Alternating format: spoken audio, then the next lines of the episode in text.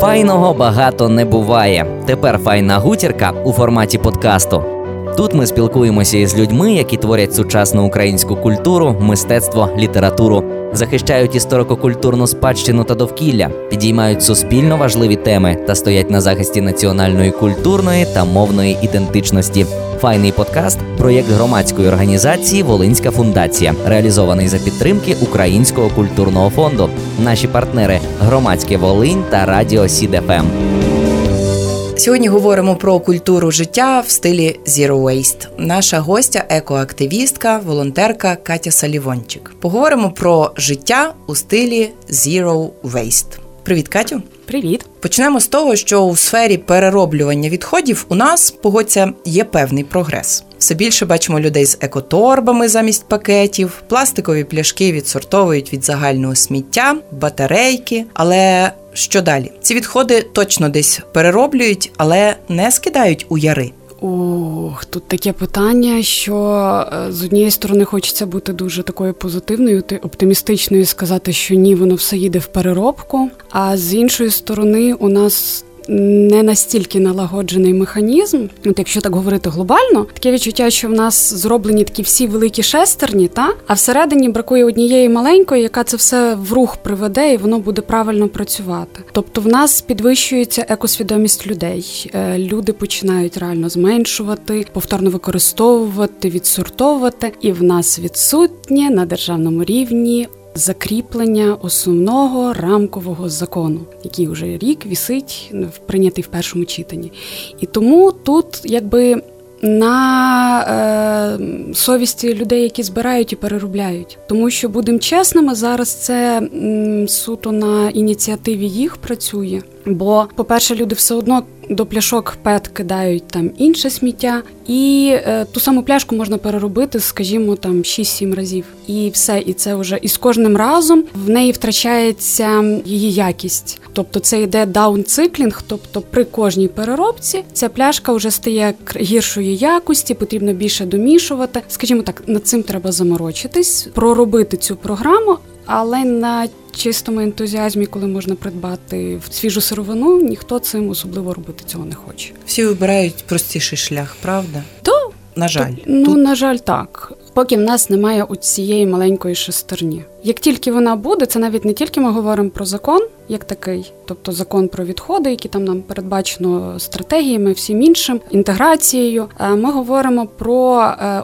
цю маленьку деталь, яку цей е, закон вводить. Вона називається розширена відповідальність виробника. І отут у нас, якби на державному рівні, держава приймає правила зеровейсту тому що вона бере поняття зменшення, поняття повторного використання, і вже тільки на третьому місці вона вводить рециклінг, тобто переробку, сортування і так далі. Хоча, ну, в принципі, в кожному з цих пунктів сортування десь просочується, тому що е, повторне використання це теж про сортування. Ви відсортували те, що вам потрібно, використали його повторно, зменшили кількість свого сміття.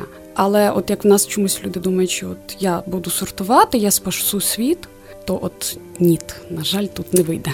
Але давай нехай думають все ж таки, щоб не відбивати охоту в людей сортувати. Я, наприклад, за те, щоб все-таки Навчити. був сенс.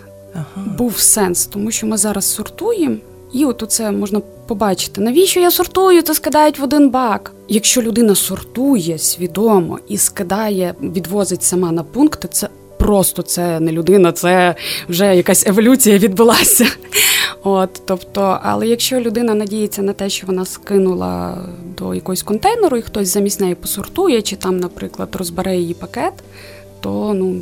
Тут все-таки треба. Ну я вважаю, що краще ярка правда, але краще хай вона буде. Мені здається, на жаль, до Луцька поки що сортувальні станції і точки ще не дійшли. У мене друзі це роблять у Львові в Києві. Я страшенно ними пишаюсь і хотіла би підхопити їхню ініціативу, робити це в Луцьку теж. Але поки чи я не знаю, у нас є такі сортувальні станції? Ні, повноцінних сортувальних станцій немає. Є от ці такі точки, де можна перенести і здати все, що ти назбирав. Наприклад, Але вони різні, себто пляшки так. ти везеш в одну точку. Нічому є, наприклад, такі е, точки, в принципі, де можуть забрати все. Ну ти за це, звичайно, ти на цьому не збагатишся Але, скажімо, якщо е, автівка, то бензин можна відбити. Тобто туди можна здати там плівку, папір, пластик і скло, що дуже важливо, тому що дуже важко знайти, куди здати скло і склобій. Це якось я не знаю, чомусь в Луцьку нема таких заготівельників, які от готові, от ви там привозьте.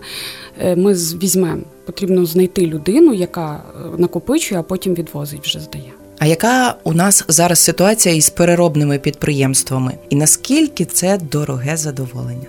Говорити про те, що переробка кожного кожної фракції має різну ціну. Ну, у нас є, наприклад, завод пластмас, так який там виробляє. Чисто теоретично він би міг переробляти, але він не дуже хоче переробляти, тому що не впевнений у якості своєї продукції, і це не от поодинокі випадки. Люди переймаються якістю своєї готової продукції. Їх можна зрозуміти, вони ведуть бізнес. Вони готові переробляти, якщо в них будуть забирати стовідсотково, скажімо, що вийде на якісь там такі потреби. Але знову ж таки. Е, якщо забороняють виробництво виробів з гіршого виду пластмас, то їм теж все одно виходить не дуже вигідно. Папір так, папір у нас е, іде на переробку. Причому паперу е, за відгуками самих переробників їм бракує, і вони дуже часто макулатуру все таки купують за кордоном. Тобто вони не є завантажені настільки своїм ресурсом, так як можуть придбати за кордоном, щоб в них там був безперебійне постійне виробництво. Що мене дуже тішить, в нас в Україні працює підприємство, яке переробляє тетрапак, тобто змішане упакування і робить чудові книжки з видавництвом ранок. Ну це супер. Тобто, які люди, якщо надіються досі, що цей паперова скляночка, ну горнято воно паперове. Ну то, наприклад, є заклади міста, які своїм коштом відправляють, і це теж дуже суперово. І скло, це те, що я казала, мені дуже дивно. Е, скло це для мене щось таке таке круте, тому що воно абсолютно природнє. В якійсь там точці за років тисячу воно розпадеться на те, що його зробили. Тобто це нормальний процес, скажімо. Але ну і воно довго тривале. І для нас це була норма приносити ті пляшки, і от оборотність була. Скажімо так, є така інформація про те, що в радянському союзі щось було одне хороше. Це для мене так, та те, що там скляня тара відбувалося стовідсоткова оборотність, і не було відходів. Тобто люди намагалися. Ну адже за пляшку того там здав три пляшки, отримав пляшку молока. Тобто в них оця тара просто милася і запаковувалася одразу. Милася і запаковувалася. Це просто такий реально е, мало де таке було. Та ну це зрозуміло, якщо заглиблюватися, можна побачити страшні речі, через що так відбувалося. Але скажімо, для нас це ж не є нове. Ми могли би далі це робити. А як думаєш, чи не перейде екотренд в пастку комерціалізації? Деякі товари можуть бути зовсім не еко, але їх можуть так називати. Ну, у нас вже так працює. Це називається грінвошинг. І таких штук у нас дуже багато. З цим борються екоактивісти. Воно працює на будь-якому моменті. Навіть якщо упаковка з якимось жахливим товаром запакована в зелене з листочком, і люди вже думають, о, воно натуральне. Скажімо, навіть продукти харчування пакують в таку тару, яка є білою, яка абсолютно не підлягає переробці, тому що вона вже забарвлена діоксидом титану. Переробляти її або дорого або дуже важко за це ніхто не буде братися. І навіть те, що виробнику вже який рік просто тикають, що от подивіться, ви ви ж кажете, ви екологічні, ви натуральні. Ну що ви пакуєте? От і на них це не впливає. Так само зараз, наприклад, тренд е, взяти, сказати, що е, пакети, які розпадаються, не розкладаються, а розпадаються через те, що мають там оксодобавку, що вони такі екологічні і натуральні. Знову ж таки, ні. І далі навіть ті пакети, які з крохмалю зроблені, в наших умовах теж не є виходом, тому що ми не маємо умов для їх переробки. І в нас це просто звичайне сміття, тільки воно вартує там в три дорого, приблизно там за пакет 2 гривні, 4 гривні за один маленький пакет. Простіше мені здається, екоторбу купити, тягати, прати її і мати спокій. Mm. Ну це моя думка. Так, але не ми, ми не всюди можемо це замінити. Скажімо, є така штука, як прибирання за собаками. І тут не завжди зариєш, і ти не завжди можеш якось по-інакшому зробити. Ти мусиш використати пакетик. Вже намагаються знайти чи крохмалеві, чи паперові, ну але все одно питання лишається. Тобто ти не завжди можеш все-таки сказати цьому пакетику Бувай, ти мусиш все-таки якось його вже мати поруч себе. Пакування так само в магазині деяких товарів, як от риба, до прикладу, і так далі. Теж е, як уникнути лоточки лоточки. Так, До цього треба звикати. контейнери. Ну, перший раз страшно. Перший раз йдеш з думкою, що про мене подумають. Але коли немає здивування, коли немає якогось такого осуду, ти думаєш, хм, а це ж добре. І скажімо, ти вимив той лоток, у тебе немає вдома, по-перше, неприємного запаху від того пакету. От і е, ти доніс все в цілості. Хочеш, можеш одразу там в морозильну камеру так положити в тому контейнері. Або, наприклад, піти придбати ще е, зараз якраз сезон чорниці в контейнер. Це ж круто, це ж вони в пакеті там не мнуться. Приніс собі і смакуєш е, ягідку смачно. Я так роблю взимку теж. Себто, на твою думку, це справа звички, То? і це заразна штука в тому плані, що до прикладу я розкажу таку історію, яку і не планувала розповідати. Ми з подругою купили сітки торбинки багаторазові, і вперше, вдруге, коли я ще приходила в супермаркети, на них наклейки клеїла і забирала фрукти, овочі. Реакція була дивна. Хтось запитував: а ви у нас це купили? Де вибити, де штрих-код? Потім вони спокійно продавці касири реагували. І за півроку я бачила інших людей, які потихеньку з торбинками приходили. І це тішило моє око і мою душу. Те саме, от те саме. В мене правда турбинки такі е, повторне використання старих е, штор. От в мене подруга їх шила. Я придбала в неї набір таких, і ще один набір. Я просто побачила, мені хотілося придбати. З ну теж сітка така з мінусів на них не клеїться наклейки, тому час від часу тільки або в мене на руку. Ну я можу на руку, або ще якийсь товар я беру, і це приблизно так. Ось у мене тут лежить там цибуля, морква, ще щось. Але наклейки у мене, наприклад, ось там на молоці або ще на чомусь. То ви візьміть пробити, і от вони мені вже вибивають все разом. Так, і це справді заразно, і це так приємно. Покажи мені свій смітник, і я скажу, хто ти. Як виглядає твій домашній смітник? Чи повною буває у тебе лише кошик у комп'ютері? Ну, от чесно, я не буду кривити душею. У мене в смітнику все-таки ж є сміття, тому що е, я е, все-таки дозволяю бути собі людиною. І я дозволяю своїм дітям бути дітьми. Так вони розуміють, там, коли ми щось купуємо, що ми дивимося, щоб було менше сміття. Ну, от в моєму кошику для сміття немає органіки взагалі, тому що у мене стоїть компостерне відро і стоїть вермікомпостер, тобто у нас є домашні улюбленці у вигляді черв'яків. Тобто у мене немає запаху,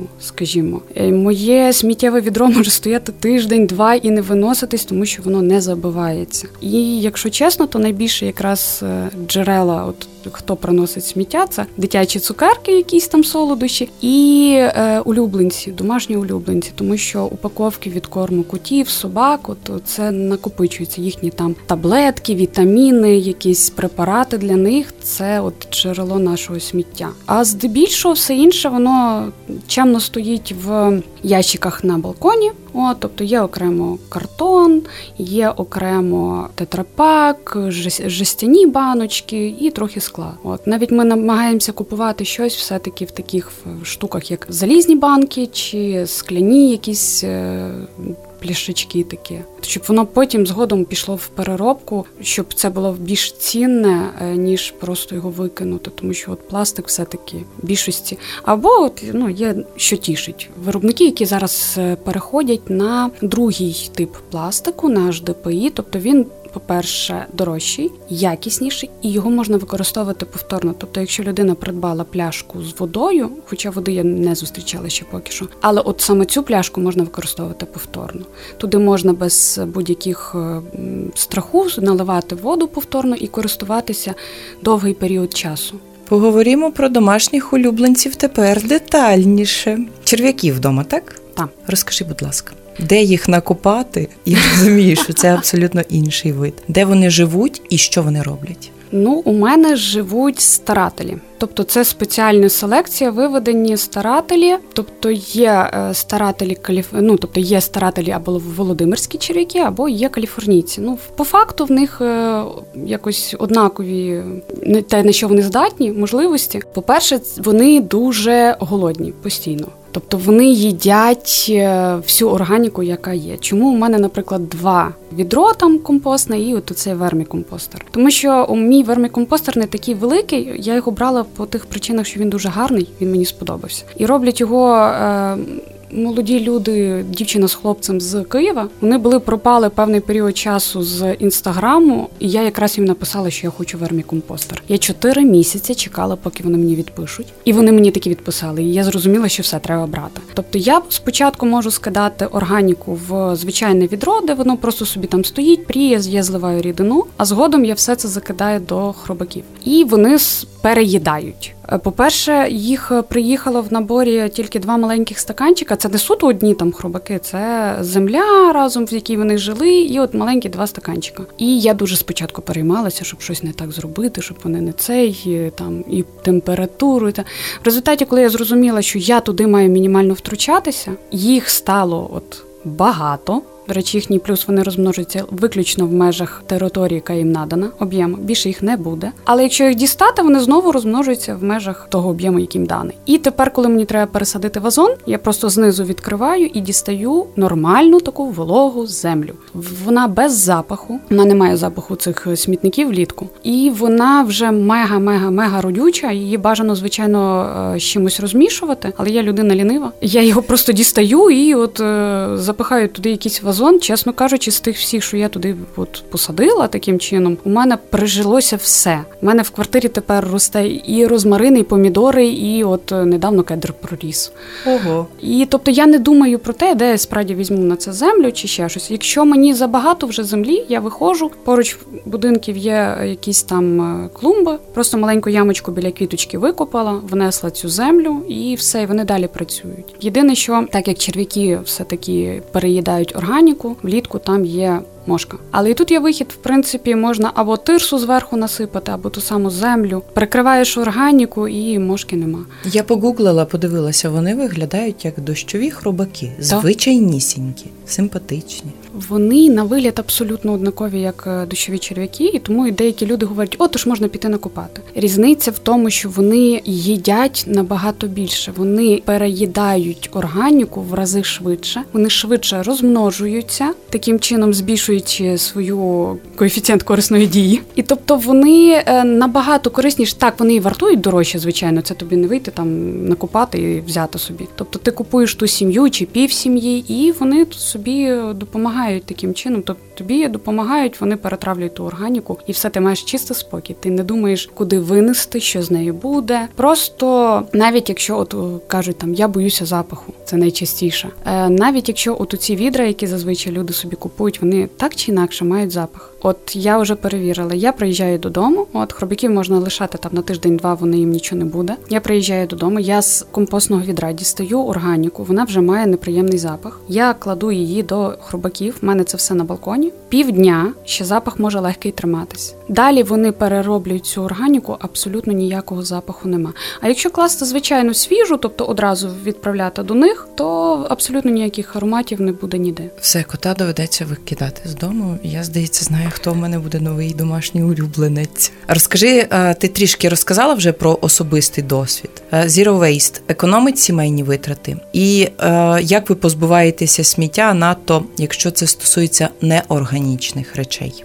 Ну от з приводу економії, тут спочатку потрібно ще, по-перше, вкласти, скажімо так. Е, тобто ти купуєш собі багаторазові речі, вони іноді, ну зазвичай вони дорожчі, але ти маєш розуміти те, що вони довготривалі. Ти користуватимешся ними не один рік. Загалом не тільки, от я так одразу чомусь кинулася до продуктів, так ну там турбинки, якісь е, контейнери, чашки. От чашки це було напевно перше, що у нас з'явилося. Таке чашки, термочашки, які ми брали просто з собою раніше раніше їздили постійно там на виставки собак, е, і от ми з собою це все брали разом з чоловіком, тобто ми користувалися цим. Так, ти в принципі навіть можеш брати з собою каву, брати там, е, просто просити кип'яток, або е, просити велику банку, тобі наливають, і ти ходиш собі п'єш, а не ходиш з тим тим горням, яке пече руки. От, а потім його кудись потрібно діти і везеш його додому, наприклад, з собою. Дуже часто люди думають, що там от вони на собі економлять, там не купують якісь нові речі. Але коли ти починаєш от задумуватися при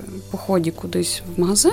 Мені треба ця футболка за 89,99 тільки сьогодні. І ти дивишся вже на якісь критерії, такі там, що вона зроблена. Якщо глибше купнути, де вона зроблена. Якщо ти бачиш там, ну, наприклад, якщо тебе це турбує, якщо ти бачиш, що це якісь країни третього світу, ти розумієш, що за цю футболку людина там отримала 20 центів за те, що в неї пошила, і вже якось не дуже хочеться купувати. І починаєш підтримувати свого виробника, купуєш річ, можливо, дорожчу, і носиш її 3-4 роки бо вона якісна. І в принципі, так, в певний момент виходить, що ти не кидаєшся на розпродажі, ти не біжиш навіть на той самий секонд і не скуповлюєшся на завозі все, що ти там побачив, бо ж це ж дешево. Ти починаєш обирати якість, і ти починаєш розуміти, що в принципі е, чому я ну тобто ти не, не реагуєш на рекламу, яка тобі говорить там, от тобі потрібна ця річ, купи, купи, купи. Ні, ти починаєш думати логічно, що так. Мені там потрібно реально там піти купити взуття, або мені потрібно купити е, футболку. І ти її купуєш, і ти от в тебе вже шафа, ти її там відкриваєш, на тебе нічого не випадає, і ти не думаєш, що мені немає що вдягнути. Ти точно знаєш, що у тебе є що вдягнути, бо кожна річ вибрана свідомо, і ти вже купуючи її, вона тобі подобається, і ти будеш знати, що вона тобі буде подобатися ще цей рік, наступний рік, поки вона там не зноситься. І можна сказати, що так, таким чином, от воно економить. Твої екозвички якось позначилися на здоров'ї та самопочутті? Так, я почала планувати покупки, особливо покупки в е, магазинах продуктів. По-перше, я тепер звертаю увагу, ну тобто я не йду голодна. Я вже точно знаю, що мені треба купити, а не отак. О, це і це, і це, і це. Далі, так як взяти, то я дивлюся, що воно запаковане. І раз я вже дивлюся і так на упакування, тобто я по-любому звертаю увагу на те, і коли воно виготовлене. От ну і плюс я не підтримую точно тих людей, які оце пакують в такі упакування, які не переробляються. Тобто це вже не моє. І ну зазвичай ще коли ти починаєш, ти починаєш відвідувати е, магазини, де можна придбати все в свою тару, і там зібрано більше всього, що можна знайти. І якось воно так додому потім приноситься і сочевиця, і нут, і ти потім його купуєш, і воно в тебе вже живе, і ти вже без нього не можеш. Ну, скажімо так, ти однозначно починаєш здоровіше харчуватися, бо ж е, ну не тільки ж ми одягаємося чи е, там купуємо якісь багаторазові речі. Потрібно звертати на на увагу на те, що ж ти їсиш. А ще така штука, що не дуже корисні речі, дуже часто запаковані в 320 упаковок. Вони там пакетик в пакетику, а далі запаяне. І там вже стоїш і думаєш, так ні, я цього точно їсти не буду. Хай краще воно лишиться на полиці. Я собі візьму щось інше без пакетика. А бабульок, які нагрібають із собою 150 пакетів, хочеться сказати, зупиніться. Я почала їх менше бачити. Або я на них не звертаю увагу, хоча це дивно, бо я зазвичай звертаю увагу, е, або їх справді стало менше. Хоча, от коли все-таки молодь, яка бере банани в пакет, от тоді мені хочеться сказати, що ти робиш.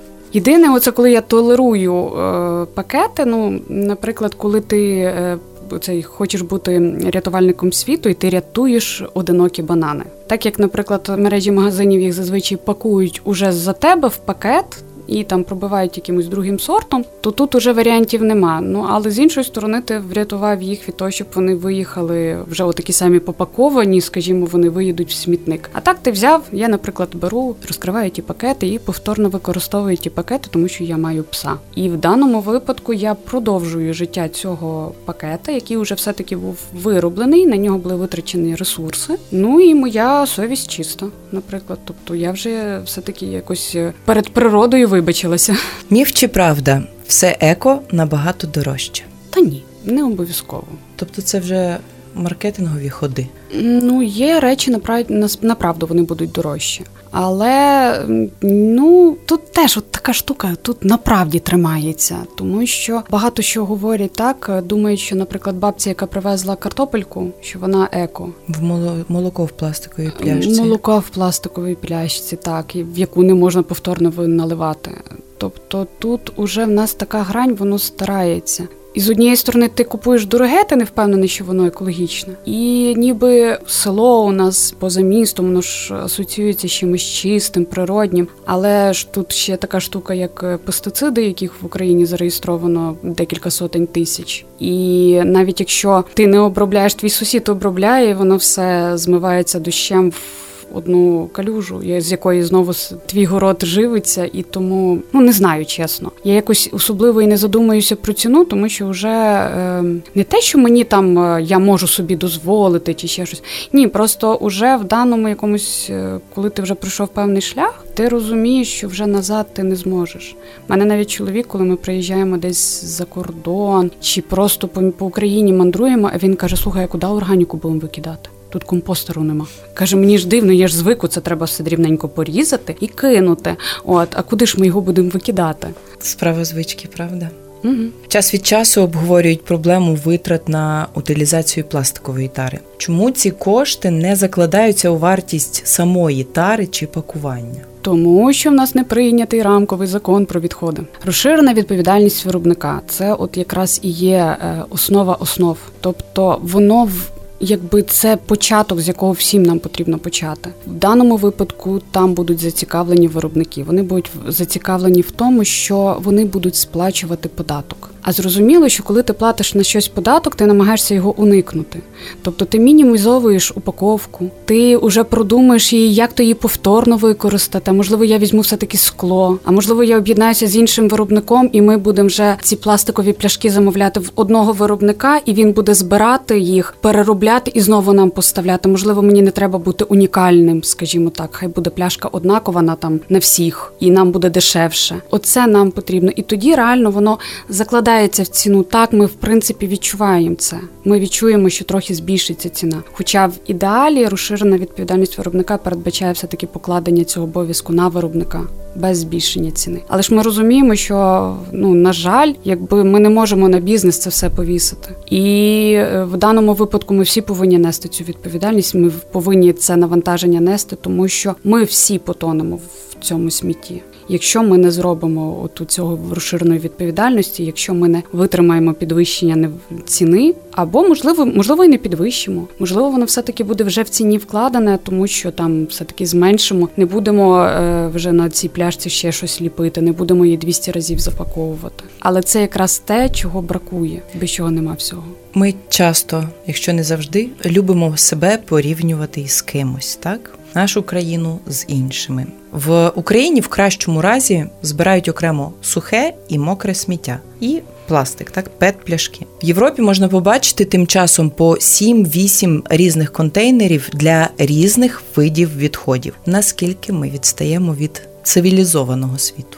Ну, ми десь там біля плінтуса, а вони десь вже до стелі дійшли приблизно. Ну, але можна говорити цифрами. Наприклад, якщо їхня стратегія до 30-го року в деяких країнах передбачає уже там на, на даному етапі в них 50-60% сортування переробки, так і вони до 30-го року хочуть дійти до якихось там 80-90, то ми говоримо в нас про 3-4% в кращому випадку. Нам потрібні ці контейнери. Так. Але треба мати контейнери тільки тоді, коли ти маєш куди його вести. Ну навіщо вони нам, якщо воно все поїде, наприклад, в брище, в інший полігон і так далі. Всю цю систему, от вона передбачає те, що її потрібно реформувати, і вона повинна мати злагодженість, а не так, як у нас зараз ми пішли. Ми маємо там стратегію національну. На основі стратегії ми прийняли національний план. Е, в цьому році всі області написали е, свої регіональні плани, де гордо заявили, що вони будуть сортувати працювати. В них будуть там клейстери об'єднані по областях, е, перевалочні пункти, де будуть збиратися, е, буде сміттєпереробні заводи, і знову ж таки, от там просучилося сміттєспалювальне, хоча з іншої сторони, як вони будуть це спалювати. Тобто воно все працює, але немає рамкового закону, немає відповідальності, немає розширеної відповідальності додаткової, як такої штуки. Не передбачено, що ти будеш мати, якщо ти цього не зробиш, і нікому не страшно, скажімо так. Всі роблять так, як е, робили далі. Але ну, наприклад, що можна на даному етапі робити? Звичайно, ми можемо поставити коричневі е, такі контейнери. Це для органіки, як зробив Львів. Тобто передбачити невелике місце, це реально, тому що воно не передбачає великого затрат Там потрібно там, скажімо, два-три трактора, перемішувачі, ну і декілька людей, і бажання. А потім можна, отак як у Львові, скажімо, продавати компост за 10 тисяч якихось вироб, ну тобто їх утримати. Або можна не продавати, можна просто підживити всі клумби в місті. Це буде дієвіше ніж е, те, що є зараз. Можна зробити реально знову, як колись сказали, Луцьк, там зелене місто, квітуче місто. Так, можна до цього дійти. Але тут питання в тому, що потрібно хотіти цього, а не хотіти десь знайти собі якусь е, штуку, де взяти гроші. І відмовок знайти купу. Ну, це теж як мінімум, те, що люди не зрозуміють, як користуватися контейнерами для роздільного збору сміття. Ну, звичайно, там же ж е, де папір пляшку не запахнеш, ну як же ж розібратися. І на сам кінець, як привчити людей сортувати сміття? З чого варто почати людям зі звичайних побутових українських реалій? Здається, відмовитися від е, відходів в один момент досить складно. Хочеться краще розібратися в цьому на прикладі. До прикладу, візьмемо звичайну українську сім'ю. Які кроки можна зробити насамперед, щоб жити за принципом, якщо не нуль відходів zero waste, то хоча б 0,5 відходів. Ну, для початку беремо по сходинках, так по щаблях, відмовитись. Тут навіть нічого робити не треба. Тут треба відмовитись, відмовитись, не купувати так дві тисячі речей. Далі можна що? Можна замінити торбинку. Хоча, до речі, не обов'язково ж купувати там екоторбу. У нас люди купують оці такі надміцні е, торби от, е, в різних мережах, дуже часто це закордонні. І от вони бачать, що воно справді там довго тривале, от воно витримує велике навантаження враження. Мені дуже подобається пані з такими возиками, як схожі на колишні кравчучки. У мене самої така є. От вони мені такі вже милі, дуже гарнющі. Тобто можна на такому етапі це вже ну комусь здається, що ай, це ж така дрібниця. Ні, це не дрібниця. Це реально е, можливість залишити той самий тоненький пакетик в е, магазині, щоб він там і лишився. Можна просто, е, скажімо, ну якщо не вирощуємо щось самі, тоді купуємо знову ж в свої торби новинки. Не приносимо пакети, не маємо пакету з пакетом, і е, якось воно все так тоді, по-перше, дихати легше. По-друге, ти вже втягуєшся все і думаєш, так, а що я ще можу зробити? До того, коли тобі дали можливість у цю сортувати по різних баках, можна посортувати в своїй квартирі. Я не говорю, мені дуже часто кажуть, ой, я така втомлена, в мене на це немає часу. От якби мені хто це організував, тоді у мене завжди така штука. А ви зменшуйте. І тоді не треба буде сортувати, не треба витрачати час, шукати, де його відвести. Це зменшуйте. Не обов'язково що там його 2000. Або можна от насправді купувати в великих упаковках. Ну тобто якісь великі їжу великими тарами, там макарони по 5 кілограм чи мішок цукру. Скажімо, ну це теж те, що люди вважають як економія, це теж якісь кроки до того самого зеровейсту. Нічого в цьому такого нема. У нас просто ще люди думають, що так, а ніби подумають, що я бідний, як же ж так? Вижити з однією банкою можна. Так, аби вона не побилася. Говорили сьогодні про культуру життя у стилі Zero Waste разом із екоактивісткою і волонтеркою Катією Салівончик. Дякую тобі. І вам дякую. Це був файний подкаст, проєкт громадської організації Волинська фундація, реалізований за підтримки Українського культурного фонду. Наші партнери громадське Волинь та Радіо Сід ФМ.